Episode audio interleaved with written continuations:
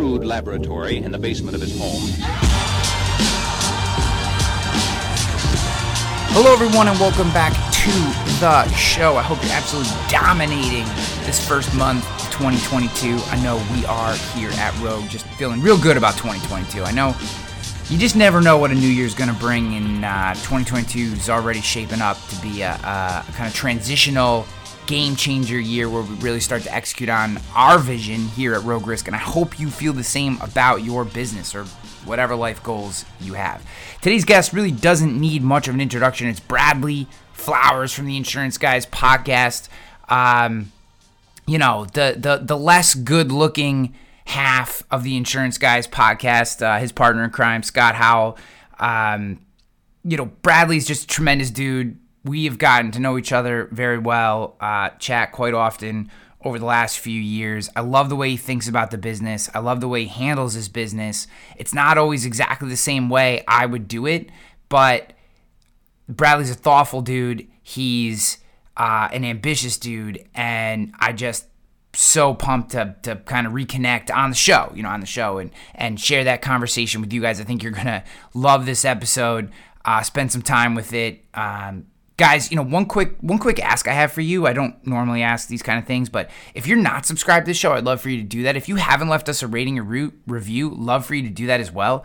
Um, that just helps push the show out to more uh, insurance pros so they can listen and uh, join our community and and share in what we're doing um, and if you have guests that you want on the show, let me know. You know, I mean, I I have always I keep a list of guests that I want to have, and then some just pop up or some get introed to me, which is awesome. I mean, that's kind of how we do it. It's probably not as formal as you actually think. Some people think I have some master plan. I don't really. Um, but if you have someone you want to hear from, or someone maybe I just don't know, uh, and you think they'd be a great guest, send them over. Uh, Ryan at ryanhanley.com. Uh, best way to to get that in front of me. And um, I just appreciate you guys. Appreciate you guys for listening. I probably don't say that enough, but I do. Uh, before we get to Bradley, I want to give a quick shout out to a couple of our sponsors today, the people that make this show possible. First, Coterie Insurance. Guys, we are writing a tremendous amount of business with Coterie because they're just so easy. Uh, it's just so incredibly easy to get GL, BOP, professional liability, uh, put that in front of your client.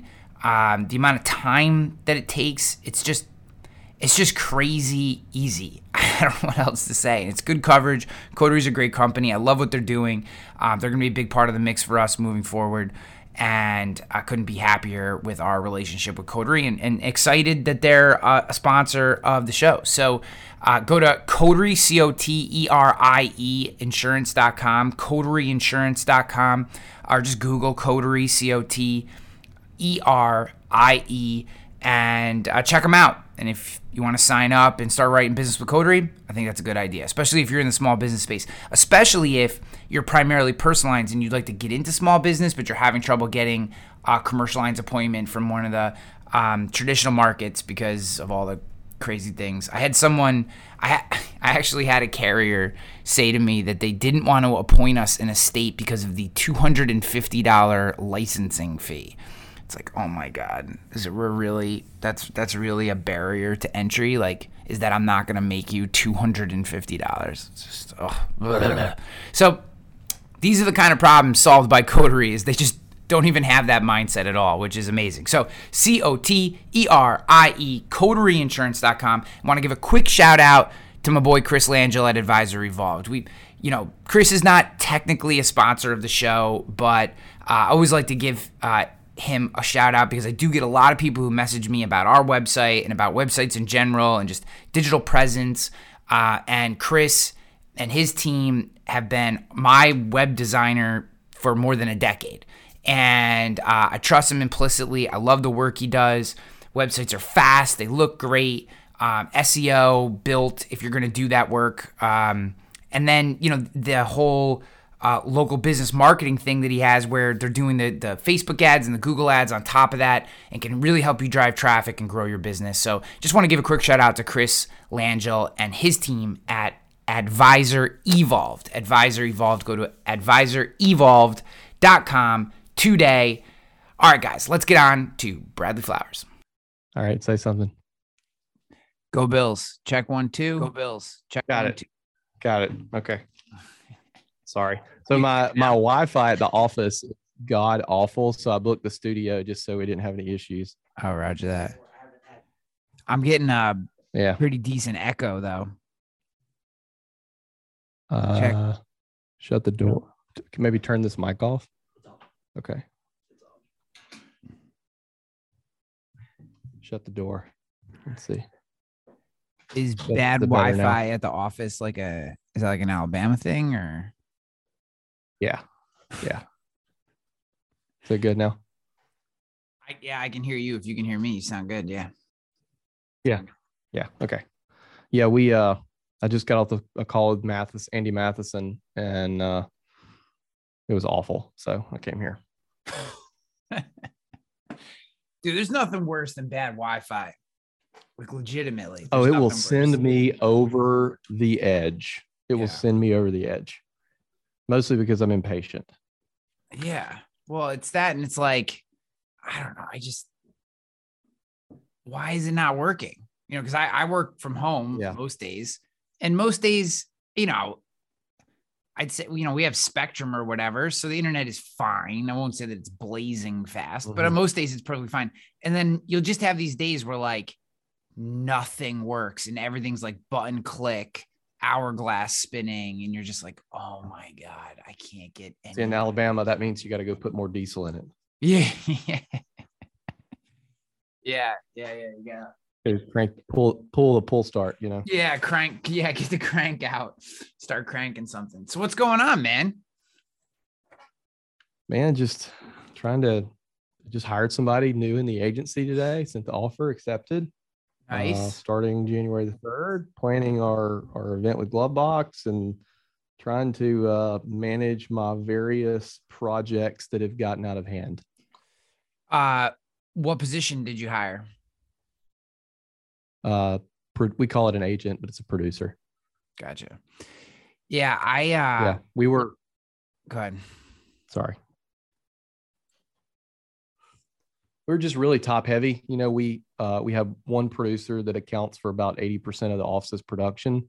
And I need to balance that out some more. And kind of the answer was to hire somebody new. Um, I'm hiring a guy who's actually my best friend for 14 years. And we're still friends. We just didn't hang out every day. And he reached out to me, talk about working together. And I sent him a, uh, a sales assessment and he like blew it through the water, like best assessment I've ever seen. And I've assessed, you know, 200 people. And uh, so we're going to give him a shot. He's got a couple niches he knows about, industries that he's been in. Uh, one of them is the fitness industry. I'm Nice. sure you appreciate that. And uh, I don't know. We're going to see what happens. I'm having him work with Mick. Um, Mick, looking at his personality test, Mick thinks he can turn him into a rock star. So When you do a sales assessment, is that a special test or is it like a di- you give him a disc te- a disc test? So I have a vendor that I use for it, but it's a it, I do a disc and a sale. They call it Sales IQ. Mm-hmm. Um, Higher Sense is the name of the company, but that's not the vendor I'm going through. And the disc assessment is incredibly in depth. It's like 68 pages. Mm-hmm. And then the sales IQ, it basically breaks down the sales process in 10 categories. So, like prospecting, closing, assessing, that sort of thing. And it gives you the percentage of the amount of time they get the right answer on the sales questions and the percentage of the amount of time they get the second right answer. So it kind of can show you, you know, if somebody doesn't get it on both, and it shows you where they compare con- to other salespeople.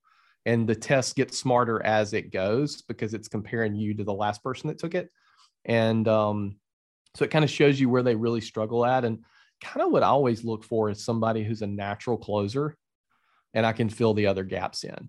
Yeah. Most of the people that we don't hire due to the assessment is because they don't have the closing piece, but they have the other pieces. And to me, that person struggles indefinitely. I don't think you can teach closing. Um, I think you can give them some tools that help, but um, so I always look for somebody that's kind of got that that fire that they can close, and then we can fill everything else up. What do you mean by closing? Like, what is that? What does a closer have? Like, what is what does that mean? so we've the people that we have hired that have struggled sales wise just struggle to almost get people over the finish line. You know what I mean? So like my old office was a square. It was a square and I was I was in there with everybody, right? And so I heard all of these conversations and I would just hear them on the phone with deals and I'd be like, "Oh, if you'd like if you'd have said this, they would have bought." Or like, you know, that was a buying signal, you ignored it and things like that and you know, there's just things that you pick up I think being in it every single day that someone who is not in it or doesn't have those skills can do just down to like asking for the business you know um and i've had a hard time it, it's more me than it is them i have a hard time teaching that you know so i look for somebody that already has it and already knows like okay that was a buying signal let's move forward yeah for me the big one is call reluctance if you're willing to pick up a phone yeah. i feel like everything else falls into place so like I've so I do a disc tab. I do a disc uh, tab. We use Mick too. So everyone that's listening, we're talking about Mick Hunt yeah. Premier Strategy Box, the the GOAT of uh, Rev Ops, and um, so we do a disc. So our process is uh, Sarah, uh, my operations manager. She reaches out to everyone first. Really, what she's looking for, like, is this person an idiot or not? Like, will they get along with mm-hmm. us? Mm-hmm are they a good fit? Do you know? So she kind of does the first pass. After the first pass, that way, if you get somebody in there that's bad, you're like, "Hey, you're the yeah, one that let them through, not me." I also know that she, um, she is much more. She's probably a much stronger filter than I would be. You know what I mean? Like I just, I, yeah, I'm like, oh, this person's nice. You're probably like me in that you can see the good in everybody. Like somebody yes. could show up not sober and not clothed, but you're like, you saw this little sparkle in their yeah. eye. And you're like, I could turn that into something. Yeah. yeah. But they were funny. Um, no, yeah, she's got a good, she's got a, she has a healthy mix of being able to, you know, kind of give people a shot, but at the same time, kind of pick out the bullshit. So so she's a really good first pass. Then after that, we give them a disc test, and then uh, we so we don't do a sales assessment though. I do kind of like that. Um, so we do a disc test. Then I send that disc test to Mick. Mick gives us thumbs up, mm-hmm. thumbs down for the next conversation, and then if um, that conversation is with me, only for for uh, producers or insurance advisors for our client success or account management staff, then uh, my head of account management interviews them. I don't even get involved. Um, but for the salespeople, um, you know, I then I come in and I literally just pound them on the phone on on their phone work. Yeah. How much? What do you do? You know, and it's a whole bunch of questions around. All I'm trying to get at is, are you going to pick up the phone? Because yeah, I am convinced more than ever. Every day I become more convinced that this is a phone business. And I think at different yeah. times in my career, I would have fought that. I would have said, ah, you know, you can automate this and automate that. And I, and, I, and I'm sure, and I'm, I'm positive. There's definitely ways are, to do it, but yeah, there are p- places. But if you want to be really successful, you pick up the phone, and it doesn't mean it has to be a, a hour long phone call. I think that's the, I think that's mm-hmm. the major thing that I'm figuring out is a three minute, you can do tons of automation, digital stuff, comms, and a three minute phone call is all, it might be all you need, but those three minutes are really important. Right. And um, if you're willing to do that, I feel like the rest, it, that is a, yeah. for me, a bellwether for you doing, being able to do all the rest. Ask for the close, get info, follow up, all the things. Because if you're scared to pick up the phone and talk to somebody, you will never do any of the rest because you can't close on text message, not unless you know the person. Yeah. Well, a good, you know, a good salesperson too can we we have found that as well. You know, some of the biggest accounts that we've closed, you know, our two niches right now are habitational and trucking, which obviously have the potential to have some pretty big premium on them. The some of the biggest accounts we've closed have been super short phone calls. And a good producer can cut through all that BS and get straight to the point and the mm-hmm. pain point of knowing what that person's dealing with where somebody else is out here in la la land you know? Yeah. um but we we've done that. We have a similar process you know we do uh we send people to our website where that which is crap right now but we're in the process of changing to a new one. And they fill a form out. They get an email that's our email interview and there's three questions. Um, two of them don't mean anything. The third one is uh, do you prefer higher salary, lower commission, lower commission, higher salary?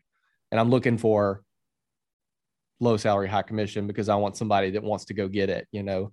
And so they reply to that email. Um, that weeds out a lot of people. And then they go to a phone interview with me. And it's very much like this conversation. It's just tell me about yourself. Like we're just having a chat. I'm being, you know, good old nice Bradley. And then um, after that, we do the that's when we do the disc and the sales IQ. And then third step is in-person interview with me, still very laid back. And then the last interview is a team interview. So kind of what you do at the beginning, I'm doing at the end. We do a team interview with everybody. And if it's not a unanimous yes, we don't hire them. Doesn't matter how much I like them because I want it to be the team's decision because we've had those people that worked with us that didn't quite fit in and this person had a problem with this person philosophically, you know? Yeah. And it's going to be, hey, y'all were the one that hired this person, not me. Yeah. You know, so that's kind of our process, and we found it to be pretty, pretty. I mean, it's it's definitely time consuming, but what it does too is it weeds out the people who just want a quick job. Yeah. You know, It also gives you a quality. have we gotten somebody that was really good that we skipped the process? Absolutely. Yeah. We've had some people are like, hey, this this guy's going to get picked up. We need to rush through the process, but for the most part, we stick to it. Yeah, that team thing also gives you a good excuse not to hire liberals. You know what I mean? You can your team's just gonna be like, nah, we don't we don't philosophically agree with this person. we we have we have had someone that that gave an answer in the not not whether republican or democrat whatever i'm i'm as pretty down the middle as you can get to be a 33 year old white man in alabama um but you uh we have had some people that gave answers that were extreme politically on both sides i don't want either one of those people Yeah. Yeah, you may have to edit that out but you know No, I'm dude, I'm with you. I I think uh I don't, want, I don't care. What. I don't care what you believe. I support the fact that you can believe what you can believe, but don't bring the BS into my office. You know, Yeah. I also, you know, my my what I'm I'm with you. I'm with you there. Th- This is one of the ones that I struggle with is like cuz I cuz I don't I honestly don't care what your political affiliation is or or your affiliation with anything, right? I mean, Jesus, I'd hire a I don't. Patriots I don't either. Um if they Yeah. you know. But I have Alabama fans that work. yeah, but you gotta, you know, I guess my my you're trying to find people who don't take themselves and their viewpoints too seriously. You want, you know, that's kind of one of the things that I really like about our current team, you know, and we're up to eight people, including me now. We hired two account managers on Monday, or they started It's killer. on Monday. Uh, we don't have an office though. So I was talking about this because someone said to me, like, how the hell do you have all these people? And I said, I don't have an office. I don't pay rent. It's called www.ryanhanleypodcast.com. Yeah, yeah. I, I have a- people all over the place. I have a I have a podcast that subsidizes my agency partially. I have uh I don't have an office. I don't have to pay for think about think about your total bill for your office. I don't pay any of that. Zero. Nothing. So, you know, yes, I pay for people, you know, if I, yes, I, I have this little setup. It's about uh it's probably about 1500 bucks that everyone gets when they start dual monitors, computer, camera, headset. You know, they get this little, so it's 1500 bucks, but that's one time. Bam, that goes out. We track that. That goes out to everybody. We have that like all set up on Amazon. But then that's it. I mean, a couple, couple 15 bucks Mhm. here, 20 bucks here for like different, different services that we use. But I mean, the, the cost not having an office, as much as I do miss not having an office sometimes, I do. Um, it has allowed me to add, like, legitimately, I was doing the math. It has allowed me to add two people that I couldn't have if I had an office. I'd have two less Yeah. people if I had It's- an office. you're in New York, because I'm in Alabama, so it's it's a little, you know, Yeah. it's a little different, right? You're you would be paying a lot more for the office that I have than I am. Before anything, I'd probably be paying seventeen to three thousand dollars a month in rent for a decent office space. Seventeen would be like little shady. Everyone go be be out the door by five. You know, three thousand would be you know nice office park in one of the suburbs. Um, Mhm. and then all the other costs that come with it, electric, uh, Wi-Fi, internet, you know, all, all the all utilities, everything that you'd have to pay as part of your rent, in addition to Mhm. you know just all the stuff to to to to put in there.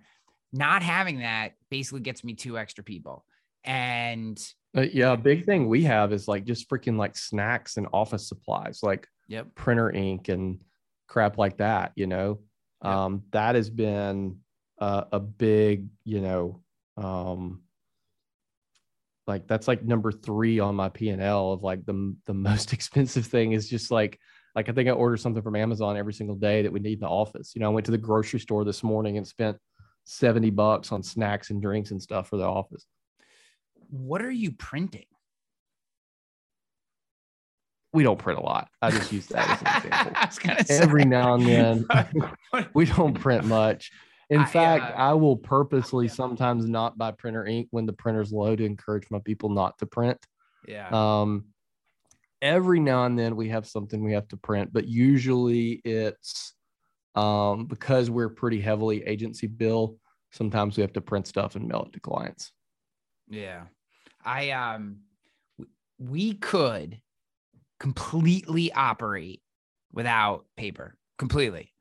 The only time we have to is uh so I so we just finished getting licensed licensed in uh the continental United States. So we're within by end of this week we will have we'll be licensed in 48 states. That's awesome. it is I mean I want to give a shout out to Ilsa, which I I never know the Dude, insurance Ilsa lic- is freaking awesome. Yeah, insurance licensing service. I, I don't know what the ILSA stands for, but it's ILSA. And uh if it wasn't for them, this wouldn't this wouldn't have happened. This is like my thank you speech at the Emmys. Like, if it wasn't for ILSA, this would not have happened. They just uh literally I get an email, they're like, sign this, and I gotta print something out and sign it. And I scan it and send it back to them, and then sign this. And that's the only thing legitimately that I've had to print in months and months are all these forms that go along with getting licensed Yeah. in all these states. So it's been Yeah. that part. They're they're killer, man. Yeah. Are, are they owned by EZLynx? No, they're they did just get bought. No, Resource Pro, I think, just bought them. Their logo is eerily similar to EZLynx logo. Yeah. Yeah. That's what- I've noticed that. Yeah, we we started using them. Actually, I, I heard you mention them on the podcast because that's something that, you know, so you know, Tim Ferriss talks about leaving your business for a month abruptly, and then everything that breaks, it shows you what you need to fix, and and then also you knowing that you're leaving, it leads to you creating processes around that that you otherwise wouldn't have. And I went out on this two month paternity leave, uh, even though Joe Rogan thinks paternity leave is for wimps. Um, and Well, I both had to can be think true. about a lot of that stuff. It could both. It could be an Both awesome be paternity true. leave, and you could be a wimp. I mean, both of those things could be true at the same time. Yeah. So so when I got back from the leave, I took my entire team to lunch, and one of my guys was like, "So, what did you think about Joe Rogan saying that paternity leave was for wimps?" And I was like, "When did he say that?" It's like while you were out. I was like, "I mean, the fact that I can walk away and this bad boy still run and make me money while I'm not here is not that wimpy." But um, but anyway, that was one of the things. Is I was like, "Crap, what happens if like somebody's license comes up and they need to handle it?" So I, I reached out to Ilsa and uh, it was a little clunky in the beginning, but we kind of got things going, and it's it's good.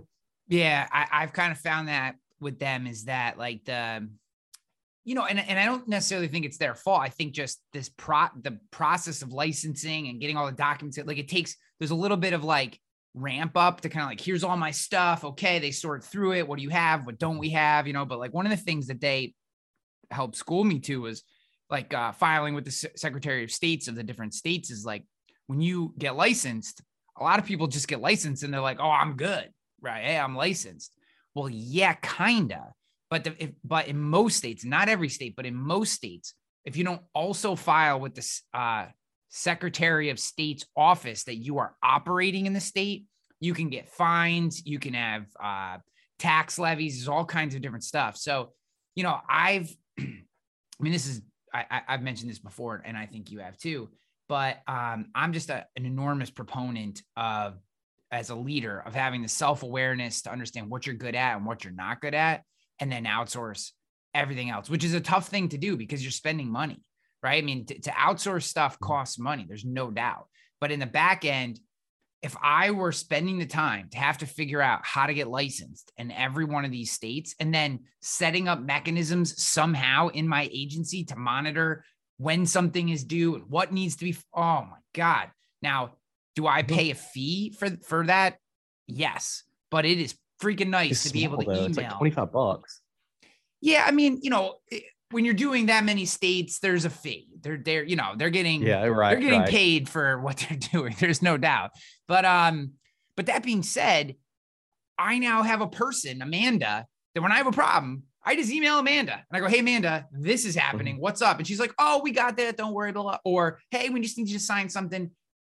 I it I have zero brain cycles associated with licensing other than every other year I need to do my my my CE so that I can re-up my my New York license. Like outside of that, I don't have to do Mhm. anything else. And that to me Well, it's like too, you know, you and I have a mutual friend. I'm not going to say say their name that had a producer that did their CE but did not renew the license and wrote business for like a year and a half and didn't say anything before anybody noticed and had to like self-report and it turned into this whole cluster. You know, that's like whatever I can pay to keep that from happening, short of putting myself out of business, like I will do that. Yeah, uh, dude, I completely agree. And um, you know, it's just th- these are the kind of things that I feel like, you know, it's just it's you really you really don't want to be figuring out how to do this stuff. And I get it. Not not probably not many people listening to this are in multiple states or or are in as many states as maybe I or, or you are. But um, you know, so it may not be that big a deal, but you know, if you're just in one state and you know, whatever, it's probably a lot easier just to, to manage it in house and that all makes sense. But I I I I can't help but believe that the days of the community based single state independent agency are waning. And what I mean by that is that's not a knock on the independent agency system at all. I just don't know that we can be successful being a local generalist moving into the future. Can a local generalist sustain? You know, we have to put all the caveats in there. Can a local generalist sustain? Yes, they can. Are they going into the business? Right. No. But could you spin up a local generalist agency? Because this is my my bellwether. Because we have a major talent transition that's happening. Right, we have an entire generation, really the first broad spectrum generation of insurance agents in this country are phasing out. Right, like this is a mm-hmm. new thing for our industry. Like other industries have had multiple iterations. We really, you know, I know there's set, there's third and fourth generations. And those same people want to shit on you for saying what you just said, but they're the ones selling the Hub. They're the ones selling to the big boy. They're not selling to the other small independent down the street. know, so you I can't know. have your cake and eat it too. I know You know, you know that's one of my big beefs is I, I was talking to this uh i was talking to somebody at a um at an event i did i had like four weeks in a row where i was on the road for different events that i was doing this fall and uh i was talking to somebody and i can't remember who it was or where i was so i apologize for this being so ambiguous but in one sentence they were questioning a comment that i made on stage similar to what i'm saying and the next sentence, they brought up the fact that they were selling to like a big roll up. And I was like, hmm, let's let's let's let's just dissect this for a second. So you're you're giving me crap, or not he, he wasn't really giving me crap, but he was strongly questioning the merits of my argument related to the, to this comment that you couldn't spin up a local generalist community Not- agency and you know all this kind of stuff. And you know, taking saying, into "Ah, account the is- fact when you're speaking, you have to take a hard line on something, right? yeah also i can give two flying shits about what anyone thinks who's on the floor because Yeah. fuck them you know so uh, i Yeah. have the microphone i get to say what I, yeah, so uh I got the bag, right? yes yeah yeah so th- also you know look this that's my perspective so that's what it is. That, that all being said I'm, I'm fine with him questioning and I, w- I was interested in his take and i was interested in why he thought you could do that despite the fact that all evidence and all statistics would point otherwise.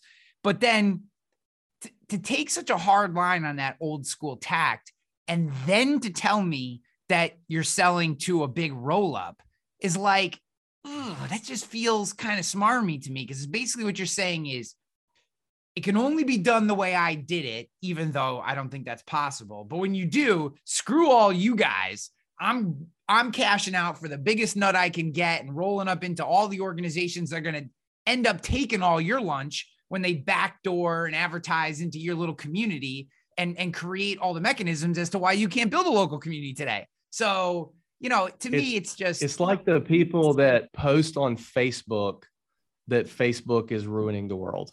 yeah. Is what it is, you know. Dude, it's like it, social media is going to be the death of America. By God, I'm not deleting my account. Yeah. That's how I reach my people. What are you talking I feel about? like in you know? general, and you know, I talked to some of my friends about this stuff, but like I feel like in general, we're just living through like a big idiot test right now. Like I feel like I feel like God and the angels or whoever is up there doing whatever is like, you know what? They're probably scared to come down. Let's, let's play a little game. let's let's create all these nonsensical, counterintuitive arguments. Let's uh let's just throw all this nonsense out there and see what these morons believe believe and yeah. But and you know, back to the Main Street generalist, you know, I don't think there's anything wrong with being a Main Street generalist. I don't think that, you know, I did a talk two weeks ago to NAIFA, which is like for those of you listening P&C that may not be familiar, is like the big I of life life insurance, essentially. Yeah, yeah. State Association Life Insurance. And the talk was on embedded insurance or the kind of the center of my talk was on this this embedded insurance trend that's coming which i think is partly one of the biggest threats to the main street generalist and also one of the biggest opportunities for the main street generalist hmm. and i was kind of given this talking a lot of the people in the room and i'm saying this because i asked and nobody raised their hand had never even heard of the term embedded insurance and what i told them is i said i'm not saying that independent agents are going away and, I, and I'm saying this towards the, the, the Main Street generalist, your target client base is get is going to get smaller and smaller and smaller. Is yeah. what I'm saying. You're not going to be able to grow like you grew. Now, are there exceptions? Yes. Are there people that are going to DM me after oh, we did it? Awesome. Like I've, a lot of those people are my friends, but I think people need to be looking outside of that. And I tell people every single day, I've said it twice today. Portal has no interest in being the Main Street agency. That's not what we're trying to do. Yeah. If you have a problem with this, definitely DM Bradley. Don't DM me because I could give two yeah, shits DM about me. your opinion. I um, I will um, give you the politically correct answer. yeah. It's not that I don't care. I just look. I here's what I'll tell you. I don't see embedded insurance as an opportunity for a Main Street generalist agency because I don't think they're going to invest. Uh, it's too big of a game. It takes too it much time and capital. I think. Yeah what I I do I agree with your first statement that embedded insurance is the largest is the biggest. It's the first concept that I've seen where I've said this could actually disrupt a large portion of the independent insurance industry. And here's why I believe that. Because embedded insurance as a concept, and I'm, I'm broad stroking, but just to give anyone who's who is also unfamiliar with the topic what we're talking about. Embedded insurance is the idea that either inside a platform or inside a product, insurance happens natively. Okay. Inside a product would be Tesla sells you a car and a little schmoogie box that you click when you're checking out is do you want Tesla insurance to go with this for $107 a month? Boom. That's embedded insurance. It's a it's part of the checkout process, just like adding in a larger screen or the ability to play asteroids on your game console or whatever. I haven't bought a Tesla yet. And it's not just Tesla. Toyota is doing this right. Toyota, now. whatever. Uh, uh, I, I wouldn't be surprised if someday purchasing a new home this doesn't happen, or it happens with a lot of products today. Drones, right? There are there are all these different things where embedded insurance is starting to leak in. It's huge in other parts of the world. It is coming, and it's coming like a freight train to the United States. Now we have natural governors to that based on the the the 50 state regulation system that we have, the state-based regulation system. Some of the lobbyists and special interest groups obviously are not going to let that happen. Um, you know, so there, there's a there's a bunch of things that we have that will slow it, but it's coming. It's absolutely coming. So that's that's embedded in a product. Embedded in a platform would be like I use Square for Business to run my restaurant. And Square, every time I log in, says, Hey, want a better business quote? Click this button and we'll rate compare you against five companies. And right inside a platform that you use every single day, they're pushing insurance. Okay. So, why do I think that this is the first real disruptive uh, case in our in our industry? Is that it doesn't allow business insurance to get to the local level. That's what scares the shit Correct. out of me about it. It's why I've done a lot of the things that I've done and why, you know, we're broad spectrum national. We and we suffer a lot of pain. And I've talked about it. We we pay a, a, a hefty price in the early days of our agency for going the route we did. But but I saw very early, or at least I believe, whether whether this happens or not, I believe there will be a day where a lot of biz, a lot of personal insurance, a lot of small business insurance, it just will never get down to our level. Someone will sign up for their LLC mm-hmm. And they'll already have purchased business insurance. And, and, and I know like the, the major, whatever that one is, uh, LegalZoom has it, right? I, these things are going to progress. They're going to become more natural, more native, right? And, people are going to get more comfortable doing it that people way. are going to get more comfortable doing it. And, and as they sign up for these services and it's a button click to add insurance, they're going to do it. And more and more people are going to do it. And now all of a sudden you're like, hey, I'm the local agency. And they're like, yeah, I already got coverage here and I got coverage here. And you're like, you just started your business. You should have come to me. And they're like, yeah, but it was a button click with LegalZoom and it was a hundred bucks. And I figured I'd just get it done. And now, what you know, now you got to wedge them out and talk to them. And you mm-hmm. that to me is amazing. And guess what? Convenience beats price. Yeah. 98% of the time. Yeah. Yeah. You know, and and I, I and there's people listening to this. Um, you know, I'm, hearing Scott Howell in my head right now saying, "Well, what about retention?" Yep. And that's true. Like one of the things a lot of these DTCs have not figured out yet is the retention piece. Yep. That's where the agent comes in a relationship. But the problem is, is is if the deal never makes it to you, then that disrupts that entire process where you can no longer sell the way that you've always sold. Yep. You know, the yeah, customer so now- at the end, like insurance is not the thing. Like there's n- not very many people wake up in the morning and say, man, I'm really glad I have good coverage.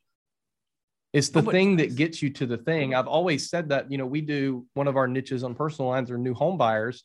And one of the things that I think separates us from some of the people around here is we recognize that the insurance is not the crescendo moment of the home buying process it's the thing that gets you to the thing. Yeah. And one thing that I love about the embedded insurance movement is it's the physical iteration of that, right? It's the physical presence of this is just insurance to get you there. Yep. Um, Here, so, but like, I mean, to be honest with you, like, I do think there is an opportunity.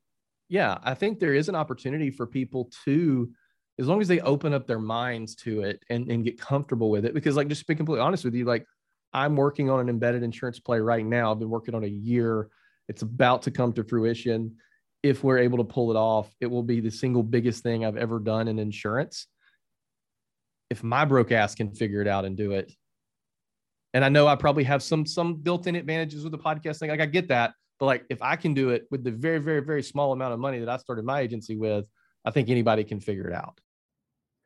What's up, guys? Sorry to take you away from the episode, but as you know, we do not run ads on this show. And in exchange for that, I need your help. If you're loving this episode, if you enjoy this podcast, whether you're watching on YouTube or you're listening on your favorite podcast platform, I would love for you to subscribe, share, comment if you're on YouTube, leave a rating review if you're on Spotify or Apple iTunes, etc. This helps the show grow. It helps me bring more guests in. We have a tremendous lineup of people coming in, uh, men and women who've done incredible things, sharing their stories around peak performance, leadership, growth, sales, the things that are going to help you uh, grow as a person and grow your business but they all check out comments, ratings, reviews. They check out all this information before they come on. So as I reach out to more and more people and want to bring them in and share their stories with you, I need your help. Share the show, subscribe if you're not subscribed, and I'd love for you to leave a comment about the show because I read all the comments. Or if you're on Apple or Spotify, leave a rating review of this show. I love you for listening to this show, and I hope you enjoy it listening as much as I do creating the show for you. All right, I'm out of here. Peace. Let's get back to the episode. No, it has nothing to do with that. That that's you're completely off. It has to do with the fact that you're a hustler, you're smart, you're a business developer, you're a networker. That's how you got that done. So when I think about But that, anybody can do that. yeah, but look, there's a reason that you keep getting asked back to the same conferences to speak on relatively the same topics over and over and over and over Yeah. again. And it's because of there are a few core concepts that most business owners in general, not just independent insurance agents, do not get, which is find out what you're good at and get out of the way for everything else. So what happens is Yeah. you have agency owners who are also chief service officer and chief revenue officer and chief insurance officer and chief marketing officer and chief sales officer and nothing ever nothing big ever gets done and they're Yeah. constantly I'm doing air quotes even though everyone can't see me I'm at least on my podcast they're always busy. I Yeah. hate being busy because and there's two reasons for that. One, it means I'm working on shit that I didn't choose to work on. In most cases, obviously sometimes you pick a project that Mhm. makes you busy, but in most cases being busy means you're doing shit other people need done, not stuff you want to get done. And two, it limits your ability for serendipity, right? Uh, that random phone call, that opportunity, that that conference that, hey, you know, I got this ticket to this thing and there's going to be people there that you should network with and you're like oh i'm too busy. I can't go. So you don't go. And and so much of Mhm. that in my opinion comes down to like like i've had people question the fact that i have an operations manager right? I, and she was my very first hire. Now i hired her to be an am immediately realized that she was not uh, her, her skills even though she could have been a great uh, account manager she, she was just uh different skill set, right? She was a D all the way across, just driver, get shit done, task oriented, like hard charger, smart, like so I just said I'm making you an account manager. And I've had people for the last year go, You're too small, you're too new. That's shit you should be doing. You're wasting money, blah blah blah. And I'm Which like, really a vulnerability of themselves. That's their insecurities talking because they don't have that person. And they're going, I didn't hire my first person until I had a million dollars in premium. And I'm like, well, then you're an asshole. I don't, what am I supposed to tell you? Like, I, I don't, you know what I mean? It also I- took you eight years, Gerald. Yeah. My timeline, I am, I am, I, you know what I mean? Like, I am not going to be happy if I hit my first million in revenue a decade into the business. That's, that is going to, Yeah. that will be a complete and utter fail for me if that's the case. So, like, I, I just, I look at, I look at these things and I'm like, yes, do I have to sacrifice? Like, I don't take a salary out of the business. Now, granted, I'm I am blessed, similar to you, and that I have this podcast, I have some sponsors, I'm able to pay some bills with that, you know, have a little walking around cash. We also have wives that are awesome too. Yeah, yeah, yeah. It helps that my wife is a is a baller blocker, you know. So um, but I just, dude, I just think like we we gotta, as leaders, we have to start getting out of our own way, have some self-awareness. And if you need Mhm. help with it, sit down with someone and say, like, what am I good at? And what am I not good at?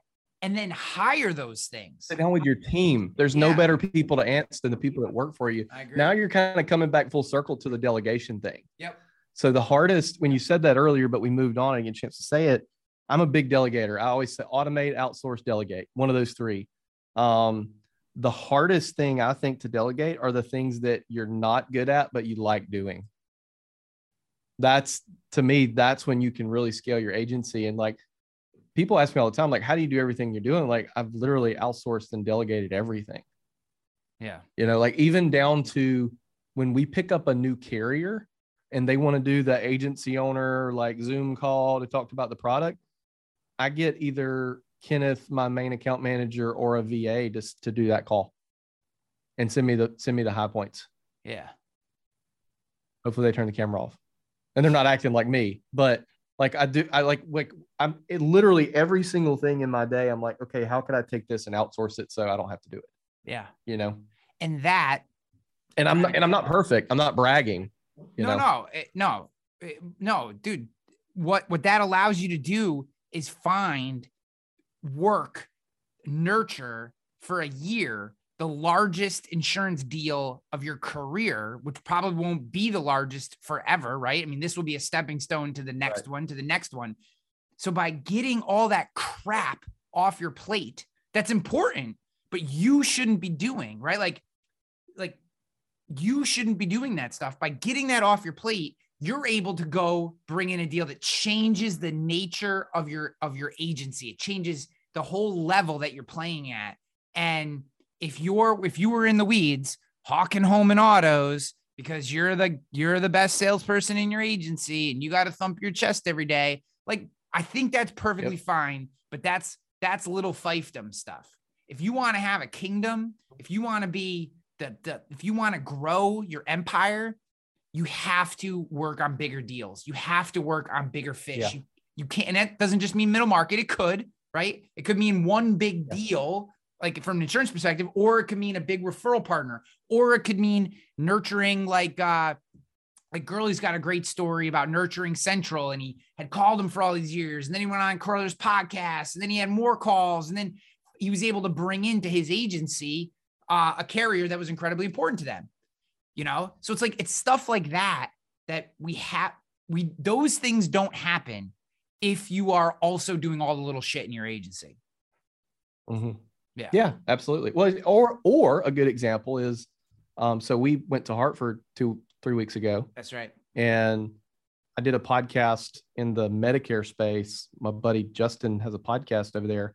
And i and he was we were just talking about we were talking about putting yourself in positions to to succeed while also not having an agenda when you do that. Because i think people sometimes miss those two pieces. Like yeah they'll put their their self at, at the right table but then when they get there they'll be so salesy and right hooky that it turns everybody off. Yep. you know an example i gave is you know i went to hartford with no agenda whatsoever to meet anyone. And now i happen to know that this program director is going to be there this person's going to be there this person's going to be there this person's going to be there.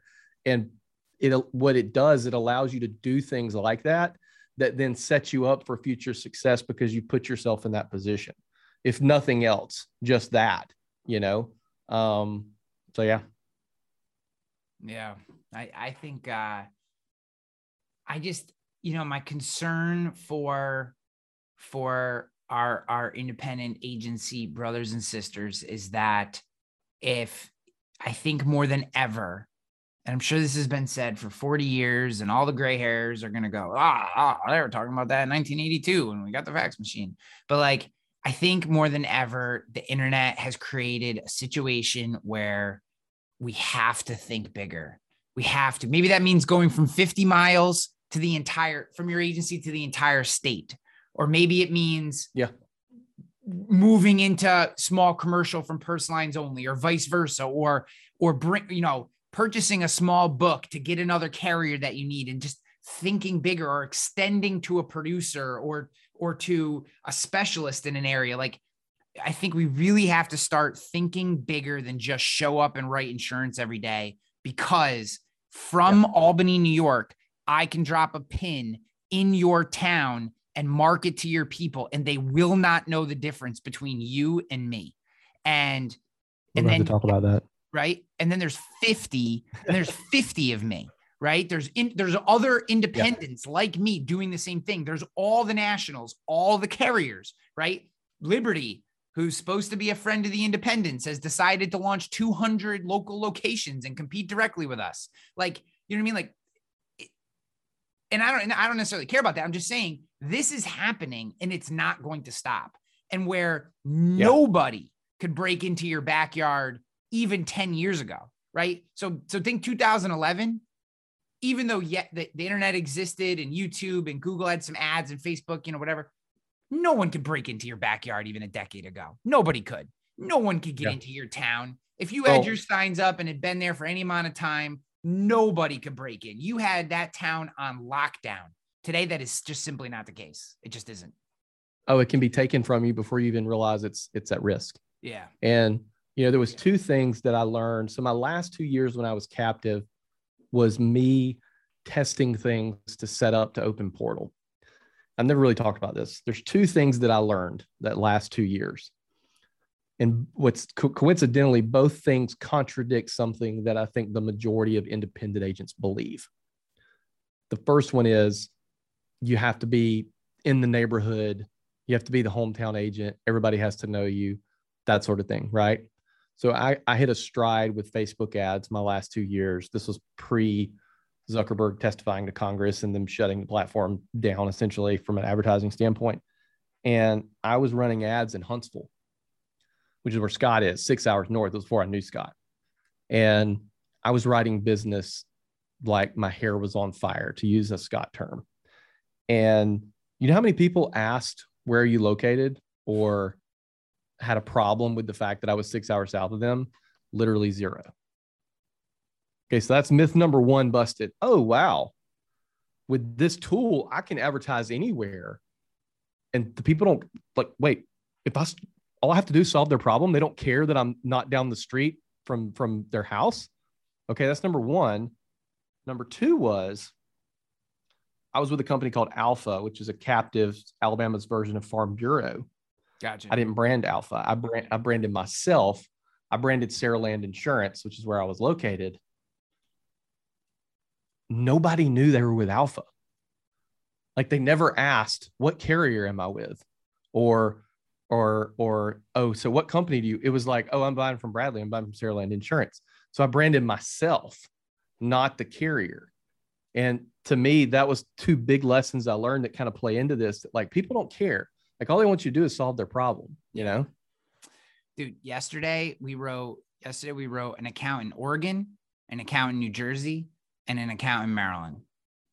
Guess how guess how big of a deal it was that we're low that our headquarters is in Troy, New York. They didn't care. they don't even ask. They, They don't care.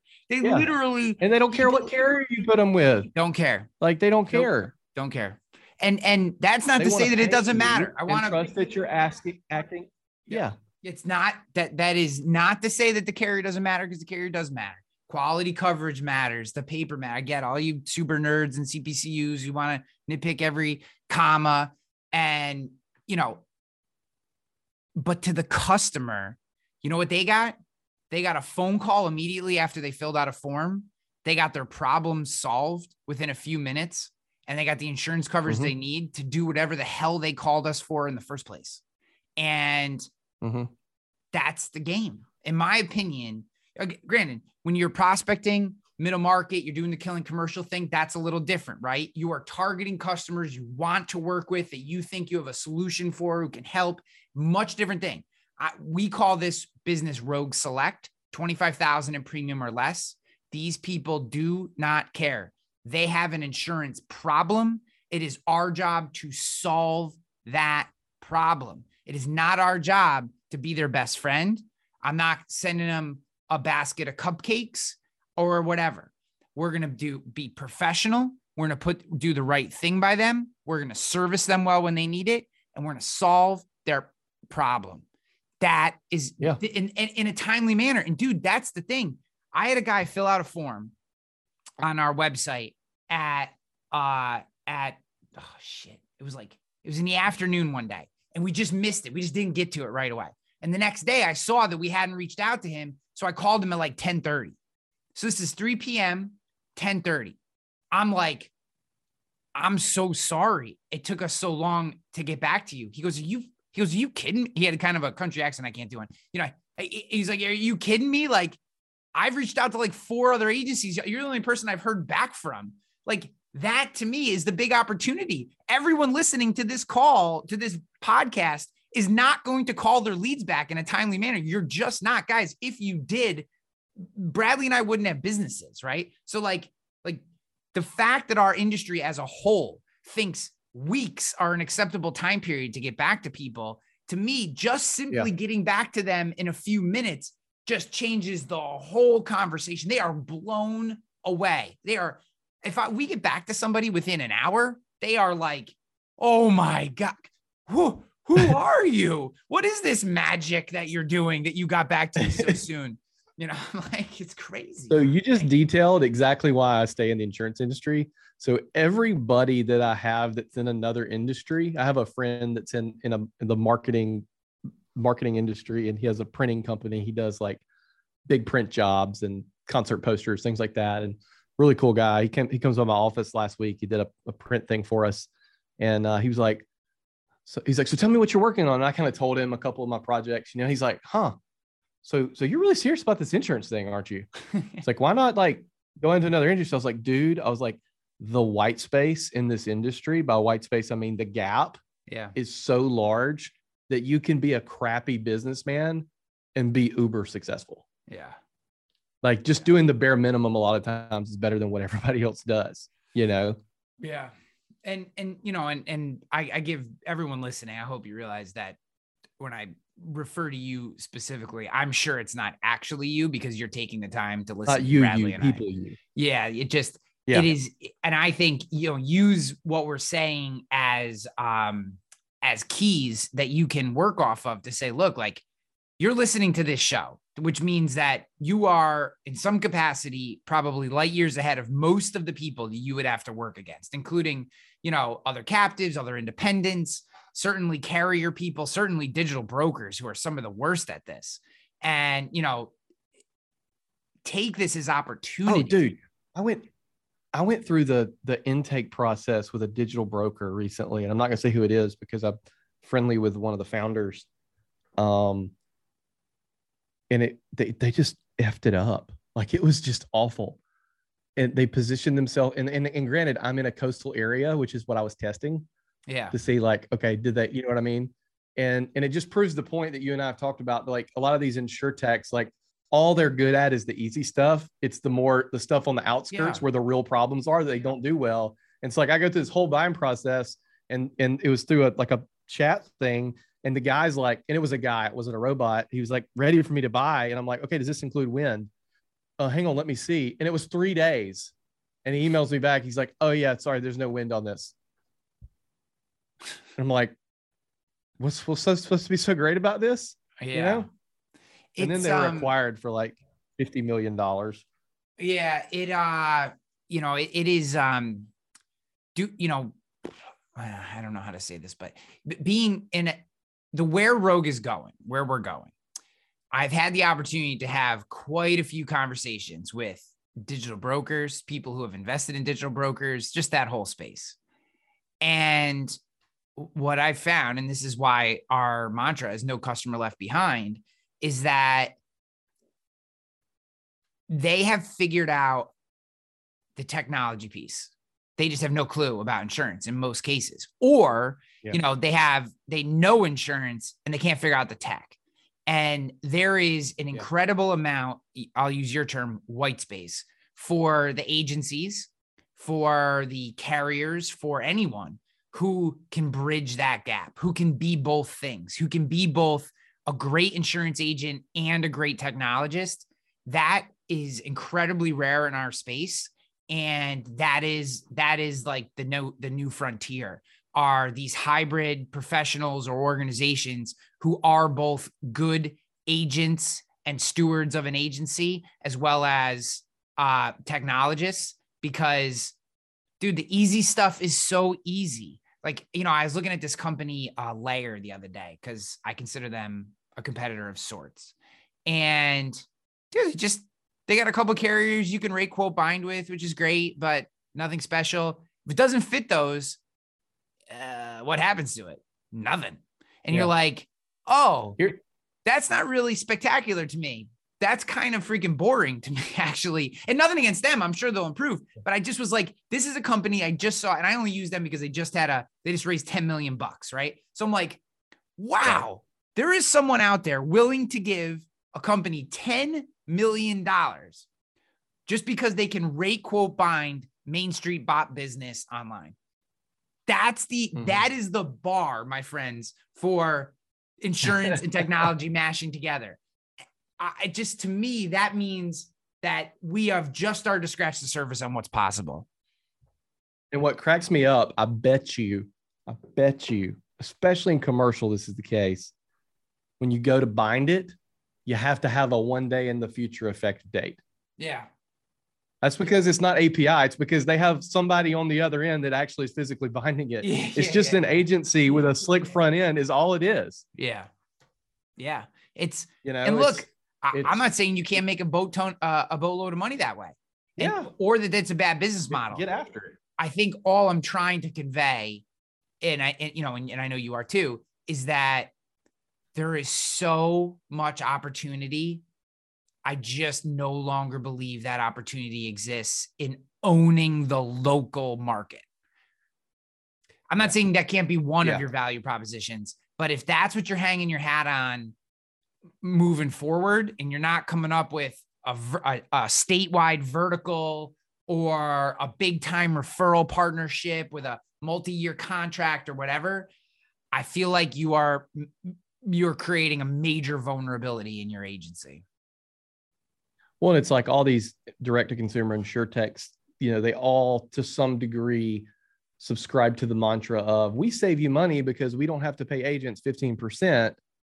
When in reality, so there was there's an insurtech some of us know of that's direct to consumer, no agents, that sort of thing. Somehow they're speaking at insurance agent conferences, but that's beside the point. um, I pressed one of the founders. It's like, no, why? Like, like I pressed like, why not agents? Like, why not have do that too? And then I eventually got the real answer, which is uh, we don't have the infrastructure to handle all the appointments. Yeah. Which is the real reason a lot of them try the direct to consumer thing first before going with agents. And then you see them do the kind of in the middle, which is, hey, we're gonna, you know, we're gonna use Agentero and some of these MGAs, and that's how you get access. We're gonna let them handle the burden of handling the agent appointments, and then eventually, a la Lemonade, they all come back and okay, now we're doing direct. Sorry about all the, sorry about the fact that we were an abusive spouse three years ago yeah. and we were nasty to you, but we want you back now. Like that's that's the that's the play right there. You know, Kin Insurance is pounding Florida right now, and like I'm friends with the founder on on LinkedIn, and Gary Vaynerchuk is one of the biggest investors in Kin, and I'm sitting here in, in his DMs like like you are royally effing up right now by not working with agents because your customer acquisition cost is high. By the way, Kin was not the one I was talking to, but your customer acquisition cost is high, and you're pissing off every single agent. Where because you want property in Florida, you could solve a huge problem for every single agent in the state of Florida. Yeah. Yeah. You know how you solve Sorry the appointment process? An Excel spreadsheet to start. That's all you need. Hey, yeah, right. Send me your send me your your your your a copy of your license and then just once a day notify the state of the new agencies that you've appointed. Like this I I get it. I get that it seems overwhelming. I just you know, again, you got to remember that when you're given a boatload of money, these guys have major, major pressure on them. And you have someone, and I'm not saying yeah. that he does, but you have people like Gary Vaynerchuk who are investing in your company. They're going to ask questions like, have you tried the least expensive option or the seemingly least expensive option first? Right. You know, we went right to agents. Man, you're not really taking care of our money because you could have figured it out by going direct and you didn't. So that's this is what this is why it right. happens. It doesn't, it's not some nefarious, you know, I, again, this is I, I think this same thing about about lefties, right? Like they're trying to do their best, they're just misinformed.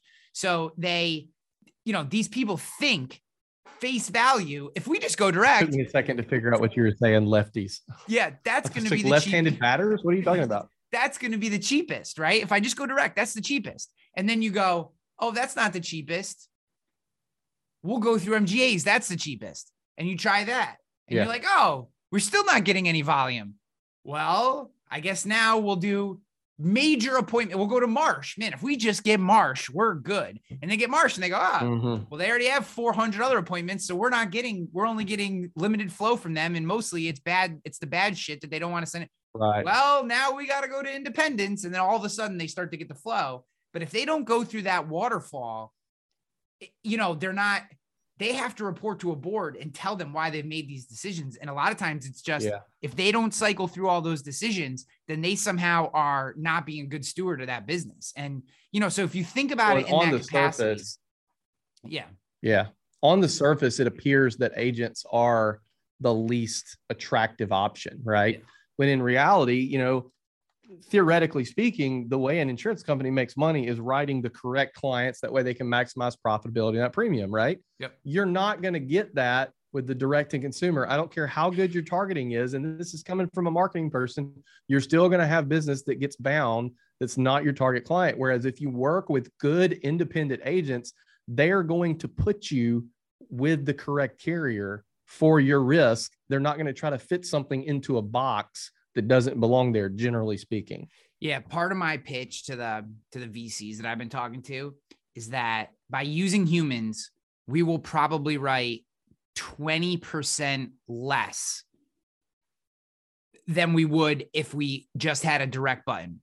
But I can take, but I'm, but what I believe on the back end is I'll get 40% back in retention. It's because none of these guys can crack 40% retention. That's the little secret, the little dirty little secret. All, all these companies, all these companies that are getting tens of millions of dollars, IPOing, they, except for Goosehead, they can't crack 40 to 45% retention. They can't crack it. None of them. They can't figure it out. As fast as they get them in, they go out the back. So it's all about acquisition. Blow your numbers up as big as you can. Sell to a PE, IPO, whatever you got to do to to recapitalize at a bigger number. But they're not making money and they can't crack 40% retention. The reason is is because they don't respect the humans, all of us. So what I've been what my part of my pitch is, and, and look, I haven't got VC funded yet because no one believes me that this is true. But I will eventually find the, the right partner for us, and it's it's I'm to give up 20% in acquisition because I have because I want a human to spend 2 minutes on the phone with somebody at a minimum to figure out if they're the real deal or if it's nonsense. You know, if it's 20 minutes that's fine. I don't mean only 2 minutes. I just mean at least kind of. But I believe that by doing that and having humans involved in the process throughout, we'll get that back and be able to push standard independent agency retention rates to 84% or higher. And if I, as a digital brokerage, can produce 84% retention, we're going to slay. Like we'll be Scrooge McDucking into my vat of gold coins or maybe Bitcoins, right? Um, Very and cool. and and because retention is the whole game we all know that and you know i just Yeah. think that's what put that that's what has always put us as the mechanism for selling insurance you just you know it is very difficult to sell people who have never lived our life on why that's important so one more story and I'll let you go. yeah So about a week ago, my wife wakes me up at 4 a.m. and she's like, Bradley, your phone just buzzed 23 times. What's wrong? Somebody's been in a car accident. I said, No, I said, I texted Ryan Hanley at 8 p.m. about crypto. That's probably him responding. And sure enough, it was every single, which I appreciated. It was every single crypto Ryan thought I should buy one after the other. Do, do, do. Anyway, I thought you would appreciate that. well i wouldn't buy them all but you know you kind of based on your risk tolerance there's a portfolio in there for you, you know? Yeah. um No, V- VRA. some, uh, that's my little Sol- my little crypto secret. Solana. VRA. VRA. Verasity. It's it's you'll be into it. Pay-per-view, pay-per-view technology, patented pay-per-view technology. It's gonna revolutionize the video game. Yeah. Yeah. I like So it. we're doing some uh or it could be real soon bullshit. some insurance guys NFTs really soon. Just as like a fun little project. nice. They come with uh uh come with uh each each one comes with a prize, some really really juicy prizes, and uh just to just just have fun, you know. I'll be honest with you. If I um if if I were doing a conference right now, NFTs would be an enormous part of that conference. Speaker That's what we're doing it for. pictures. Yeah, like just there's all kind venue pictures, Yeah. different different um NFTs that could get you into special rooms, special one-on-ones with speakers. Like I think there is so So much. what we're doing. yeah, When will this? Sorry, I didn't mean to interrupt you. We've got a delay here. That's why I keep interrupting you. yeah, yeah. Uh, what? Uh, when's this going to drop? I have no idea. Okay, so this may have dropped. It may already be over with. But so so what we're going to do is we're going to have a very very small amount of NFTs. Um, they're going to be a higher price point. So we've already sold all our tickets for our event, but we've got I think This it's is the five or six in, NFTs. in There's a lot of- Colorado with uh, Glovebox guys. Correct. Yep. Correct. That you won't come to. Yeah, I'm one. I'm efforting to be there. I, I have I'm not. I may kidding. I'm just kidding. I may just show up. It- This is going to be a game time decision for me, but yes, I'm trying to be. That'd be great. Hey, we found out today we're going to have access to the jumbotron. Oh, wow. So our speakers are going to be up on the jumbotron. Are we going to get to throw passes on the field? Yes, yes, you get a tour of the field. Yeah, you need to come. You need to come set Mile High Stadium. Anyway, so we've got six NFTs. Um, each NFT comes with a prize. Uh, so prizes like insurance guys in, uh, interview, um, one-on-one coaching with David Carothers for a year. Wow. Uh, my marketing team does their content for I think six months, and then one or two more prizes like that. they also get lifetime access to the conference. So whoever owns that NFT at the time of the conference, because we're going to do this every year, gets gets to come. Um, I see that then, idea. I love uh, that lifetime pass. Yeah. Like if you're a conference organizer, that NFT lifetime pass idea is awesome because then it has market value. Yeah. You could sell it. Like someone could have that and sell it to right. me off market, and now I just show up. You don't care. Whoever has the NFT gets in. I love that. Mm-hmm. And they can also sell it prior to like it's like let's say they don't use the coaching with Carothers, they could sell that piece of it as well. Um, and the uh, and we're gonna do a dinner the first night. So everybody that buys the NFT gets a dinner with me, Scott, Glovebox, uh, Mick, and David, and Daniel Song. When are so, you? Cool little intimate dinner. Yeah, that's that's awesome. When are you? Um, when are you dropping that this NFT thing? Pro- probably Monday. So Monday, Monday the... so this will not be out by Monday. Although I could just drop it tomorrow. But it still may be available. It may flop. I mean, it may flop, but I told so like no, I told Andy the... we were on a call earlier. I was like, I just want to do this to say we're the first ones in the insurance space to do it. Yeah. Like that's even if it flops and nobody buys it. But the thing is, is so our ticket price is really low. Our ticket price is 199. Most of these conferences are in the 700 range. Yeah. Um, so that's what the NFT costs. It's going to be 750. That's assuming cool. Ethereum doesn't skyrocket. Well, it'll be it'll be seven fifty and thirty eight dollars or something like that. Yeah, it's not stupid like that. But I got to run, man. I got another call. I got to yeah, hop yeah, on. Yeah, yeah, Oh, I didn't even realize what time it was. Um, dude, appreciate the hell out of you. Love what you're doing. Thank you so much. It had been too long. I'm glad you. I'm glad you sent me that message. You just uh for those this everyone thinks that there's like some strategic plan on uh on guests and stuff and I'm always just like, nope. Bradley just texted me and said, "Hey, it's been too long. Let's talk." And I was like, "Done." Really? Wednesday. Like, let's, let's go. let's do it. Cool. Well, hey, well, it's funny because like things, the things we're working on change so much from week to week that when you and I go a year and a half without doing one of these, it's like there's so much more to talk about. Yeah. You know, and I, and I, I like also, your show because I can keep it real. You know. Yeah, I also forget like we talk so much offline that I don't know. It feels like it if you had said we did a podcast a month ago, I would have been like, oh yeah, that makes sense. Yeah, right. I remember that. Because you're probably like right, me, you hey, don't listen to your show. Be good. Appreciate you. We'll catch you on the flip. Yes.